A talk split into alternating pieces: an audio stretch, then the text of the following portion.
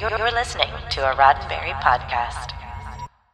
Today is Tuesday, July 20th, 2021, and this is your daily Star Trek news from the Roddenberry Podcast Network.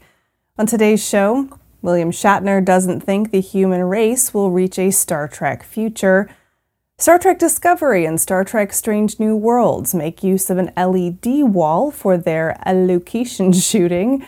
I've got details of our latest giveaway for Discovery Season 3 on Blu ray, and I've got this week's Trek trivia.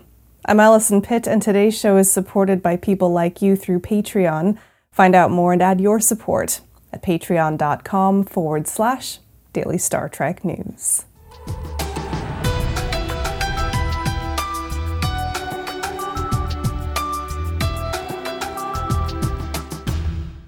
In this centennial year for Star Trek creator Gene Roddenberry, there is much talk about the vision of humanity overcoming its foibles and learning how to live long and prosper far into the future. Captain James T. Kirk confidently led the way into that future over 50 years ago, but William Shatner, who embodied Captain Kirk in Star Trek the original series and in other iterations of the franchise, doesn't appear to be so sure. In an interview with The Big Issue, Shatner, who's now 90, does appear sure that Captain Kirk was right when he said, Risk is our business. After recently falling off a horse, swimming with tiger sharks, and relishing in danger, fear, and anxiety, he still knows his decline and end are coming. But when he was asked whether he thinks humans will reach the future envisioned in Star Trek, Shatner said no. Beginning 50 years ago, he said, having read Rachel Carson's book Silent Spring, which criticizes the pesticide industry, and seeing her predictions come true, now he sees humans burying their heads in the sand and failing to do anything about rising oceans due to climate change. While suggesting some creative solutions of his own and stopping short of predicting the end of humankind, he is of the opinion that we are in for a decline. Shatner, though, does have a plan for his own ultimate future. He wants to have his ashes buried under a redwood tree. He said, This way, you use the atoms of your body to nourish something living like a tree. I think it makes a great deal of sense. I love it. And I want to be a tree. For more on William Shatner's views on aging and the future of humanity, among other topics, you can read his full interview now over at bigissue.com. As production on season four of Star Trek Discovery gets closer to completion, a report from American Cinematographer sheds some light on how a new LED technology, being shared by both Discovery and Star Trek Strange New Worlds, could reshape the world of studio filming.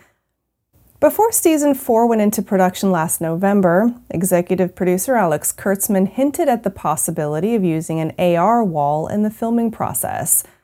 Due to COVID 19 restrictions at the time, shooting on location wasn't an option, and the new technology couldn't have come at a better time. Built by visual effects company Pixomondo, the facility features a 70 foot wide, 270 degree soundstage a horseshoe shaped wraparound LED wall standing 30 foot tall can create practically any background environment needed for filming. The shared stage also features a fully customizable ceiling that can be lit with either new LED panels or practical lights, depending on production needs. With over 60 motion capture cameras available and the option to track multiple cameras at the same time, performers can be filmed with a high quality, convincing LED background. Now, with the new LED wall at their disposal, Discovery Visual Effects supervisor Jason Zimmerman is looking towards the future. According to the report from American Cinematographer, Zimmerman said, A lot of shows are looking at this as an opportunity to advance filmmaking. Getting something in camera when it's filmed is so much better than green screen in many ways. Zimmerman also said the production, design, and art departments are a lot more involved much earlier in the process. Audiences can expect to see the final product of this new filming technology when season 4 of Star Trek Discovery and the first season of Strange New Worlds premiere in the coming months. To read the full report on the LED wall and how it's being used across the television industry, including production for Disney's The Mandalorian and ABC's Station 19, visit ascmag.com. Now, I've got Trek Trivia Tuesday and those giveaway details coming up in just a moment, but first, a word from me. This show is supported by people like you through Patreon. Your financial support helps us cover recurring costs like hosting and distribution, and it also helps us invest in the future, finding better ways to bring you more of the Star Trek news you need to know wherever you are. To find out more, just head to patreon.com forward slash daily Star Trek news. You can contribute from just a dollar a month, and with a 16% discount on an annual membership, you can support us for a whole year for around $10. That's patreon.com forward slash daily Star Trek news. And a big thanks to you for supporting this show. And now it's Trek Trivia Tuesday. Did you know that music has always been an important part of Star Trek? You probably did know that. Let's be honest. Yeah, okay. Uh, in the second aired episode of the original series, Uhura sings a variation of the Scots song Charlie is My Darling, first to Spock, then to the pubescent Charlie Evans, before he magics her voice away for reasons. Nichelle Nichols was given further opportunities to sing throughout the series and movies, but the tradition of using songs in Star Trek didn't end there. Chief O'Brien talks down his former commander, Benjamin Maxwell, from destroying a Cardassian ship by reminding him of a song a late shipmate sang, The Minstrel Boy.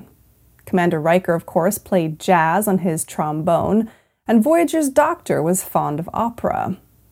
Hardcore punk band Beastie Boys were used to excellent effect in Star Trek Beyond to disrupt the swarm ship's ability to coordinate. And of course, Lieutenant Commander Data played classical music on the violin with this guy.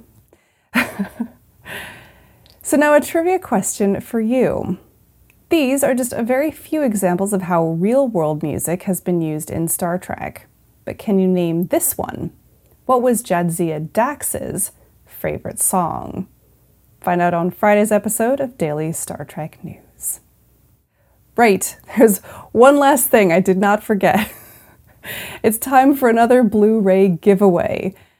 To celebrate this week's release of Star Trek Discovery Season 3 on Blu ray and DVD, the folks at CBS Home Entertainment have given us three copies of the Blu ray to give away, along with special Discovery themed posters for the winners. To be in with a chance to win, all you have to do is follow us and retweet our post on Twitter, or send us an email at info at dailystartreknews.com with the subject line Discovery. As per usual, there's no purchase required, but you do need to live in the United States. Entries close at 11:59 p.m. Pacific Time on Saturday, July 24th, 2021. That's this Saturday. From CBS Home Entertainment, after following Commander Burnham into a wormhole in the second season finale, season 3 of Star Trek Discovery finds the crew of the USS Discovery landing in an unknown future, far from the home they once knew. Now living in a time filled with uncertainty, the USS Discovery crew, along with the help of some new friends, must work together to restore the hope to the Federation. The release of Discovery Season 3 is available on DVD, Blu ray, or limited edition Blu ray Steelbook. In addition to all 13 episodes of the season, the release includes hours of special features, including interviews with the cast and crew, deleted scenes, a gag reel, and a special exclusive interview with actor Kenneth Mitchell on living with ALS and how they accommodated his wheelchair in filming his role. For more information on our giveaway, including all the ways you can enter, head to dailystartreknews.com forward slash discovery. And be sure to check out Star Trek Discovery Season 3 on Blu ray, DVD, and limited edition Blu ray Steelbook, available now at Amazon.com or wherever you get your Blu rays. Well, that's it for today's daily Star Trek news from the Roddenberry Podcast Network. Don't forget to check out the other great shows on the network at podcasts.roddenberry.com. Daily Star Trek News is produced by me, Allison Pitt, and written by Chris Peterson, Jack Brown, and David Powell, with trivia by T. Rick Jones. We're supported by people like you through Patreon. Find out how you can add your support at patreon.com forward slash daily Star Trek news. I'm back tomorrow with more of the Star Trek news you need to know and This Week in Trek History. I'm Allison Pitt.